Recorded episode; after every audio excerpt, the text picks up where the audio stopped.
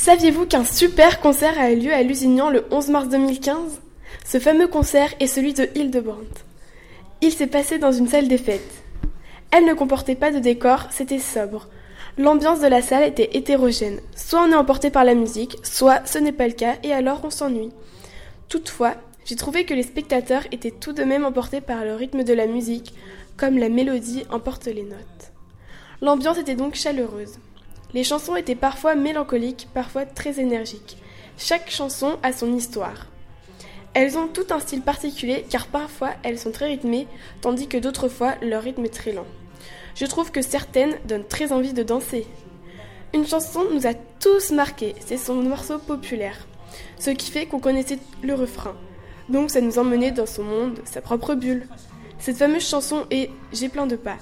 De temps en temps, le public chantait légèrement avec lui. Ce concert comportait deux synthés, trois guitares électriques, une basse, un petit clavier et un tome. Il y avait deux musiciens et un chanteur. Ils avaient tous les trois une façon de danser bizarre et originale, mais ce n'était pas pour autant que c'était ridicule. Merci de m'avoir écouté. Au revoir.